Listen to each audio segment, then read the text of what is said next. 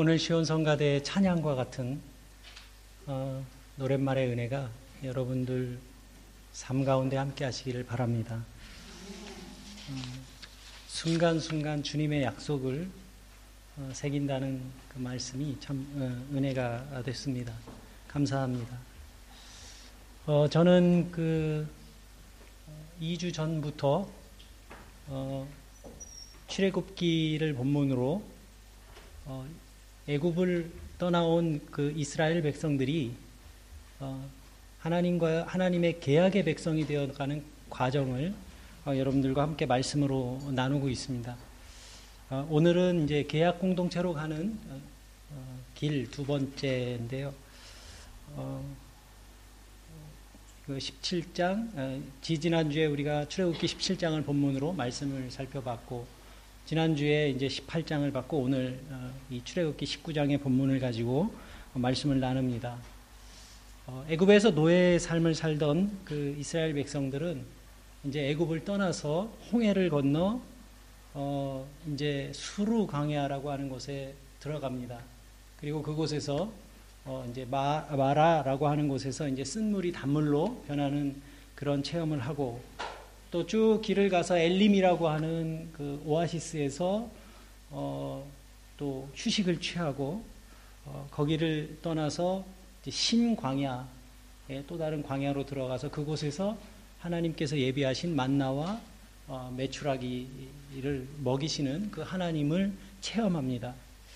그리고 또 계속 길을 가는 그 목마른 백성들은 반석에서 솟아나는 그 샘물을 통해서 하나님께서 우리와 함께 하신다고 하는 그것을 경험합니다. 그리고 이제 이 오아시스 지대인 이 르비딤에서 예, 아말렉의 그 도전을 받지만 또 하나님의 도우심으로 그 위기를 잘 어, 넘기고 이제는 그 신의 광야라고 하는 곳에 다다르게 되었습니다. 지금까지 우리가 쭉 살펴보는 어, 출애굽기의 내용입니다. 오늘 이 그 신의 광야에 오기까지는 애굽에서부터 출발해서 3개월이 걸렸습니다.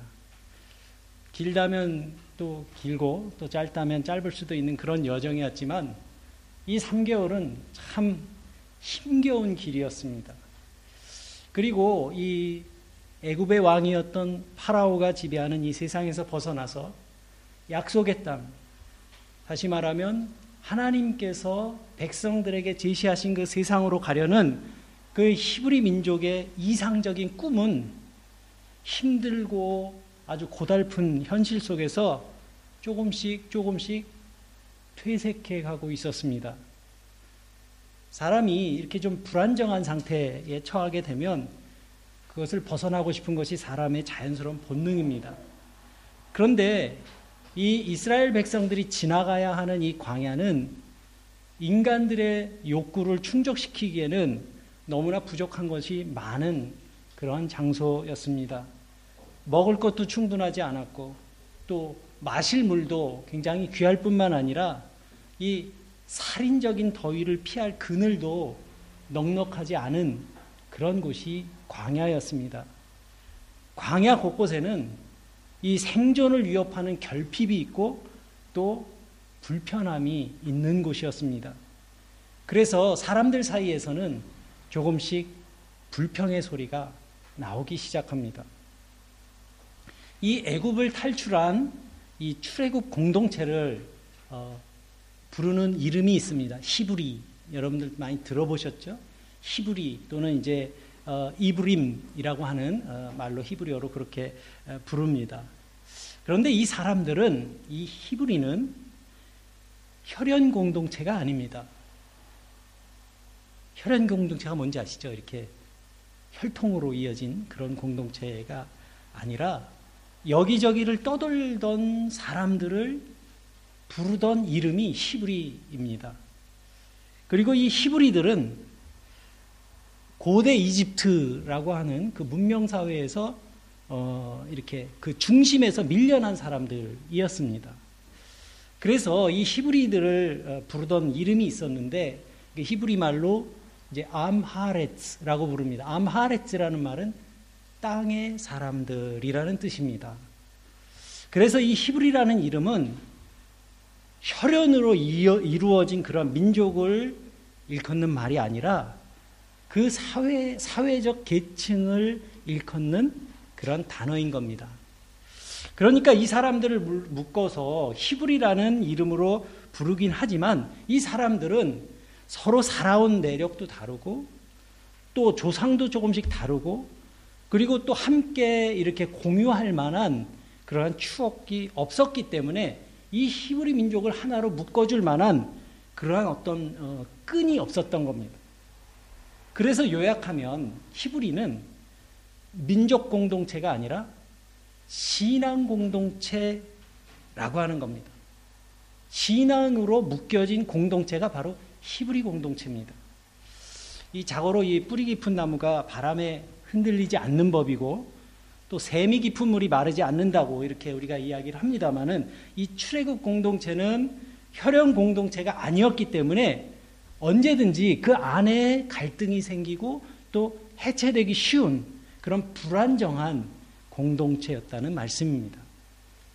서로 다른 생각과 그런 가치관을 가진 사람들이 하나로 모여서 공동체를 이루어 살다 보면 그 쉽지 않은 일입니다. 사람마다 자기의 욕망이 다르고 또 사람은 이 본성적으로 자기중심적이기 마련입니다. 그래서 그러한 공동체 안에서는 이제 서로에 대한 좀 차이가 드러나기 시작하면 불편한 감정들도 생겨나기 마련입니다. 출애굽 공동체도 언제든지 이러한 위기에 직면할 그러한 그 가능성이 그리고 그런 위험이 늘 도사리고 있었던 어, 느슨한 공동체라는 그런 말씀입니다. 그런데 그들이 함께 나눌 기억이 아주 없었던 건 아닙니다. 이 히브리들이 애굽에서 겪었던 아주 그 고통스러운 그 기억. 그것이 이들의 공통된 추억이었습니다. 그리고 애굽을 벗어난 뒤에는 광야라고 하는 척박한 땅에서 함께 경험했던 구원의 체험이 있었습니다. 그래서 이러한 과정을 통해서 히브리들은 어느 순간 공동체 안에 생겨나게 된 새로운 자기 정체성을 깨닫게 됩니다. 그것은 그들을 애굽에서 불러내시고 당신 스스로를 히브리의 하나님 이라고 계시하셨던 이 야외 하나님에 대한 감사와 신뢰였습니다. 그러니까 결국 이 히브리들을 하나로 묶어 주었던 유일한 끈은 야외 하나님이었던 겁니다. 자, 이제 출애굽 공동체는 이제 신의 산에 다다릅니다. 이 신의 산은 모세가 이제 출애굽기 3장을 보면 하나님의 부르심을 받죠. 하나님을 그곳에서 만나고 그곳에서 소명을 받습니다. 모세가 바로 하나님을 만났던 바로 그 장소입니다. 하나님께서 모세에게 당신의 계획을 말씀하셨던 바로 그 장소입니다. 내가 백성들에게 어? 모세가 하나님께 내가 백성들에게 가서 우리를 여기서 이끌어내신 분이 누구 누구라고 이야기를 해야 됩니까? 이렇게 물었을 때 모세에게 하나님께서 이렇게 말씀하시죠. 나는 스스로 있는 자니라. 하나님의 이름을 처음으로 이야기한 그런 장소입니다. 하나님께서 당신을 드러내셨던 그 하나님의 산에 지금 모세가 백성들과 함께 다다르게 된 겁니다. 그리고 이제 모세와 히브리 백성들은 이 신의 산 앞에서 이제 하나님과 언약을 맺게 됩니다. 지금 우리는 인류 역사상 최초로 인류의 역사를 통틀어서 최초로 혈통으로 이루어진 공동체가 아니라 신앙이라고 하는 매개를 통해서 묶어진 공동체가 출현하고 있는 그 순간을 우리가 지금 목격하고 있는 겁니다. 굉장히 놀라운 일이죠. 민족 공동체라고 하는 건 우리 뭐 한국 사람은 한민족 그러잖아요. 한민 이런 민족 공동체는 지나온 과거 에서 그 정체성에서 뿌리를 찾아요. 우리가 한국 사람의 에, 뭐야 그 뿌리 얘기하면은 꼭 나오는 거 있죠. 단군이 이렇고 우린 곰의 자손이고 마늘을 먹었고 막 이 얘기하면서 아 우리는 단군의 자손이야 이러면서 뿌리를 과거에서 찾지 않습니까? 예? 그런데 이 히브리 공동체는 자기들의 그 정체성의 뿌리를 과거에서 찾는 것이 아니라 함께 지향하고 이루어가야 할 미래에서 자기 정체성을 발견합니다. 하나님이 지시하신 약속의 땅, 모세와 백성들이 함께 이르게 될 그 미래가 그들이 지향하는, 그들이 지금 가고 있는 그 공동, 공동체의 정체성인 겁니다. 지금 히브리 백성들은 이러한 역사적인 순간 앞에 지금 서 있습니다. 그런데 야외 하나님은 이 히브리 백성들과 언약을 맺으시기 전에 모세를 따로 부르십니다. 그래서 모세를 불러서 먼저 백성들에게 기억을 환기시키라고 이렇게 말씀을 하십니다. 애굽에서 나올 때 하나님께서 행하셨던 그 놀라운 일들을 돌이켜 생각해 보도록 그 기억을 한번 되새겨 보라고 백성들에게 이야기하라고 시킵니다. 우리도 성경을 통해서 보지만 이 불과 3개월이라는 시간 동안 애굽에서 나와서 이 시내산에 이르길 때까지 3개월 동안 히브리 백성들이 겪은 그 모든 일들은 그야말로 드라마틱한 일들입니다. 못 보내겠다고 고집 부리던 그 바로 왕을 꺾기 위해서 애굽 땅에는 열 가지 재앙이 내렸습니다. 그리고 거기서 우여곡절 끝에 나오게 됐는데 이제 군대에 쫓기게 돼서 눈앞에는 홍해가 가로막고 있고 뒤에선 군대가 쫓아오고 하는 그러한 상황에서 이들은 홍해가 갈라져서 구사일생으로 거기를 어, 피할 수가 있었습니다. 그리고 뜨거운 태양 아래에서 아주 타는 듯이 목, 목이 말라서 죽을 것 같은 그러한 순간에 엉뚱하게 반석에서 물이 솟는 그러한 체험을 하기도 합니다. 애굽에서 가지고 나온 먹을거리가 다 떨어져 가지고 이제는 굶어 죽게 생겼구나 라고 생각할 때 그 아무것도 없는 광야에서 하나님께서는 이슬을 내려주시고 그 이슬이 마른 자리에 만나를 주셨습니다. 그것으로도 부족할까봐 탄수화물만 먹으면 부족할까봐 단백질인 메추라기 또까지 보내주셨어요. 대단하죠? 밀가루만 먹으면 건강에 균형이 안 맞을까봐. 예? 메추라기도 보내주셨어요. 그리고 구름 기둥으로 그늘을 만들어 주시고 불 기둥으로 따뜻한 온기를 만들어 주셨습니다. 이렇게 인도하신 그런 이야기가 그리고 또 아말렉에게 도전을 어, 받았지만 그 도전을 물리친 이야기. 쭉 그런 지금까지 애굽을 떠나서 지금까지 올 때까지 있었던 일들을 한번 돌이켜 기억해 봐라. 라고 하는 겁니다. 모두가 아주 놀라운 일들일 뿐입니다. 이렇게 성경에 나오는 일에 우리가 비교할 수는 없겠지만 때때로 우리는 우리의 삶 속에서 마치 광야를 지나고 있는 백성들의 히브리 백성들의 이야기와 같은 삶의 모습이 우리에게도 있습니다. 우리도 때때로 위기를 만나기도 하고 또 결핍과 고난 속에서 그 고난의 이유를 이해할 수 없어서 하나님을 원망할 때도 있습니다. 때로는 하루에도 몇 번씩 희망과 그 절망 사이를 오고 가면서 삶의 회의감에 빠질 때도 있고 또 어떨 때는 막 삶의 에너지가 충만하게 어, 차오를 때도 있지만 때로는 더할 수 없는 그러한 외로움에 사로잡히기도 합니다. 그것이 우리가 살아가는 삶의 모습입니다.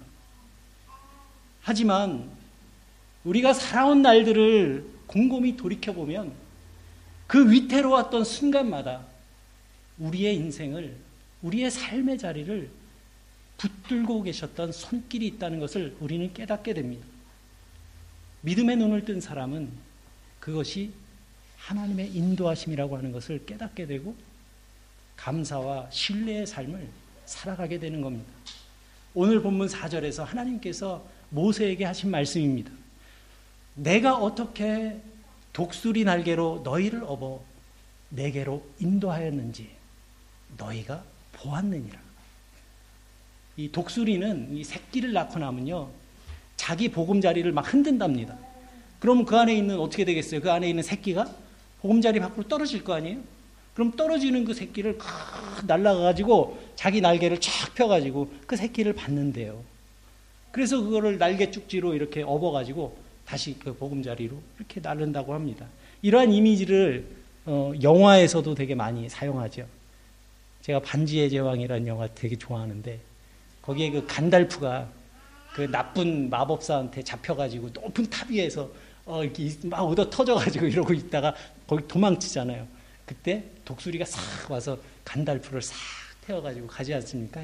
이 성경의 이미지, 예, 신, 어, 신명기 32장 2장에 나오는 바로 그 이미지를 영화에서도 어, 사용을 하는 거죠. 마치 그러한 어미 독수리처럼 야훼께서 우리를 인도해 내셨다는 겁니다.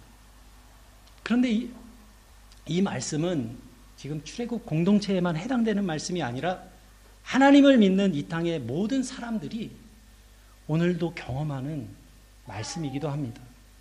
내가 독수리 날개로 너희를 업어 내게로 인도하였음을 너희가 보았느니라. 마침내 하나님께서 언약을 맺기 전에 그들에게 하나님의 약속을 들려줍니다. 오늘 본문 5절 말씀입니다. 너희가 내 말을 잘 듣고 내 언약을 지키면 너희는 모든 민족 중에서 내 소유가 되겠고 여기서 우리가 주목해야 될 것이 있습니다. 이 문장은 조건문이에요. 그죠? 뭐뭐 하면 뭐뭐 한다. 하나님은 백성들에게 일방적으로 계명을 부여하신 것이 아닙니다. 선택권은 백성들에게 있습니다. 그래서 이스라엘 공동체를 우리가 계약 공동체라고 부르는 이유가 바로 여기에 있습니다. 쌍방의 동의가 필요한 거예요. 그것이 계약이죠. 이 말이 주는 의미가 아주 큽니다. 여러분들 한 나라를 다스릴 때 법을 세우잖아요. 그리고 그 나라를 다스리는 그 왕의 통치 이념이 그 속에 담겨 있는 겁니다. 그것이 바로 법 정신이에요. 그러니까 함무라비 법전에 담겨 있는 그 법 정신이 바로 바벨로니아를 다스렸던 그 함무라비 왕의 통치 이념이기도 한 겁니다. 그리고 그 나라의 백성으로 살려면 그 왕이 정한 그 법을 지키고 따르고 살아야 되는 거예요. 이 법을 지키지 않으면 그 나라 백성 되기가 어려운 겁니다. 하나님께서 약속하신 말씀은 막 일방적으로 계명을 딱 주시면서 이거를 지켜라 하는 명령이 아닙니다. 우리가 성경을 읽을 때, 말씀을 읽을 때, 너희는 모든 민족 가운데 내 소유가 되고, 이 말씀 너무 좋은 말씀이 너무 좋잖아요. 막 은혜가 되잖아요. 너무 위로가 됩니다. 저도 이 말씀을 참 좋아해요. 그렇지만 하나님의 소유된 백성이 되기 위한 조건, 조건도 우리는 생각을 해야 됩니다. 너희가 내 말을 잘 듣고 내 언약을 지키면 이라는 조건이 붙어 있습니다. 그래서, 그래서 우리가 하나님이 주신 그 율례와 법도를 잘 알아야 되는 이유가 바로 여기에 있습니다. 그래야 이 조건을 충족시킬 수 있으니까. 왜 그렇습니까? 한 나라를 통치하는 사람의 통치 이념이 내가 이 나라를 어떻게 다스리겠다 하고 하는 그 왕의 정신이 이 법에 담겨 있는 것처럼 하나님이 율례와 법도 그 하나님의 율례와 법도에는 하나님의 마음이 담겨 있고 하나님이 다스리는 나라의 그 통치 이념이 이 법 속에 담겨 있기 때문입니다. 그래서 이거를 알지 못하면 그 나라 백성으로 살기가 고달픈 겁니다. 그런데 이 계약의 조건이 아주 특이한 것은 하나님의 통치를 인정할 것이냐 또는 인정하지 않을 것이냐 그것을 결정하는 주체가 히브리들이라는 겁니다. 결론부터 말하면 모든 백성이 그렇게 하겠습니다. 이렇게 응답할 때 비로소 성사되는 언약이라는 말씀입니다. 이해가 되시죠? 하나님께서는 지도자 모세에게 선택권을 주신 게 아니에요. 아니면 뭐 모세나 아론이나 이런 그 리더 그룹에게 이걸 물어보신 게 아니에요. 성경에는 지금 이름도 나오지 않는 평범한 이 히브리 백성들에게 하나님이 다스리시는 그 나라의 그 정체성에 동의할 것인지 그것을 묻고 계신 겁니다. 그래서 하나님께서는 예, 하나님께서는 이 애굽의 파라오 같은 파라오 같은 그런 제왕적인 통치자가 아니라 굉장히 민주적인 민주적인 통치자예요. 이게 좋으니까 너네들 이거 무조건 받아. 이러한 강제와 억지가 성경에는 없습니다. 이것은 하나님의 성품이 아니에요. 여러분 히브리인들이 누굽니까? 히브리인들이 어떤 사람들이죠? 우리가 알고 이 사람들은 노, 노예예요, 노예. 애굽에 살던 노예입니다. 노예로 살았다고 하는 말은 자기의 삶을 스스로 결정할 권리가 없는 사람들이 노예죠. 그죠? 주인이 하라, 해라. 그러면 해야 되고, 하지 마라. 그러면 하지 말아야 되는 게 바로 노예의 삶입니다. 그런데 하나님께서는 이러한 히브리 백성들을 하나님과의 그 계약의 주체로 인정해 주신 겁니다. 그리고 하나님의 꿈을 이루어갈 역사의 주인으로 인정해 주신 겁니다. 여러분, 이 하나님과 히브리 민족 간의 이 만남 속에 성경의 위대함이 있어요. 다른 고대의 역사에서는 이러한 관계를 찾아볼 수가 없습니다. 성경은 이 창세기에서 창조의 이야기를 기록, 기록하면서 인간을 어떻게 지으셨다고 그래요? 하나님의 형상대로 지으셨다고 이렇게 기록합니다. 우리는 이걸 당연하게 이렇게 생각하잖아요. 하나님의, 뭐, 아, 하나님의 형상을 닮았나 보구나. 이렇게 생각하기 쉬운데, 여러분, 고대 세계에서 신의 형상을 닮은 것이 누군지 아십니까? 신의 형상을 닮은 건요, 왕밖에 없어요. 그래서 왕을 신의 아들이라고 부른 겁니다. 그런데 그러한 고대 세계에서 히브리인들은 이 땅의 모든 인간이 하나님의 형상대로 지음받은 피조물이다 이렇게 선언하고 있는 겁니다. 이렇게 창세기에서 시작된 그 비전이 출애굽기에서 이제는 이상적인 하나님의 그 이상의 세계로 나가고 있는 겁니다. 그리고 만물의 창조주요 역사의 주관자가 되시는 하나님께서 사람들에게 당신의 사람들에게 자신의 삶을 선택할 기회와 자유를 주신 거예요. 이것이 성경 속에 아주 면면히 흐르고 있는 하나님의 마음이고 정신입니다. 당신의 백성들이 노예의 삶이 아니라 역사의 주체로 세워주기를 바라시는 그 하나님의 마음이 여기에 담겨 있는 겁니다. 신약 성경에서 말하고 있는 하나님의 이미지도 크게 다르지가 않습니다. 우리가 누가복음 15장에 나오는 탕자 이야기를 다 잘 알죠? 예수님께서 말씀하신 이 이야기 속에 등장하는 아버지가 하나님의 모습을 이제 상징하고 있는데 그런데 여러분 이 아버지가 이 철없는 둘째 아들이 와가지고 나의 몫을 주십시오. 어, 내가 독립해서 살겠습니다. 라고 했을 때 그걸 허용해 주죠. 근데 여러분, 우리도 여기 있는 우리들로 대부분 자식을 키워봐서 알지만, 자식을 키우다 보면 자라는 모습을 통해서 얘가 어떤 애인지를 알잖아요. 예? 그리고 얘가 재산 가지고 밖에 나가면 잘 살 수 있는 애인지 없는 애인지 알지요. 어? 이 여기에 나오는 아버지는요. 이 둘째 아들 잘하는 걸 다 보면서 얘를 너무 잘 알고 있는 거예요. 이 녀석이 집 떠나면 어떻게 살게 될지 아버지 다 압니다. 아들이 집 떠나면 어? 잘 살면 좋겠지만 그렇게 잘 살지 못할 것 같은 그런 느낌이 아버지는 있는 거죠 벌써. 내 아들이니까. 그런데 그 아버지는 이 아들의 그 자유를 침해하지 않습니다. 아버지로서는 참 마음 아프지만 아들을 존중해 줍니다. 왜 그렇겠습니까? 이러한 고통의 과정을 통해서 스스로 배워야지만 그 사랑하는 그 아들의 삶이 성숙해질 수 있다는 것을 아버지는 알고 있기 때문입니다. 그래서 그 둘째 아들을 보내줍니다. 우리들은 자녀들을 키우면서 아이들이 원하는 거 다 해줘야 한다고 생각할 때가 많지요. 대부분 그렇죠. 숙제도 대신해 준다고 그래요, 요즘은.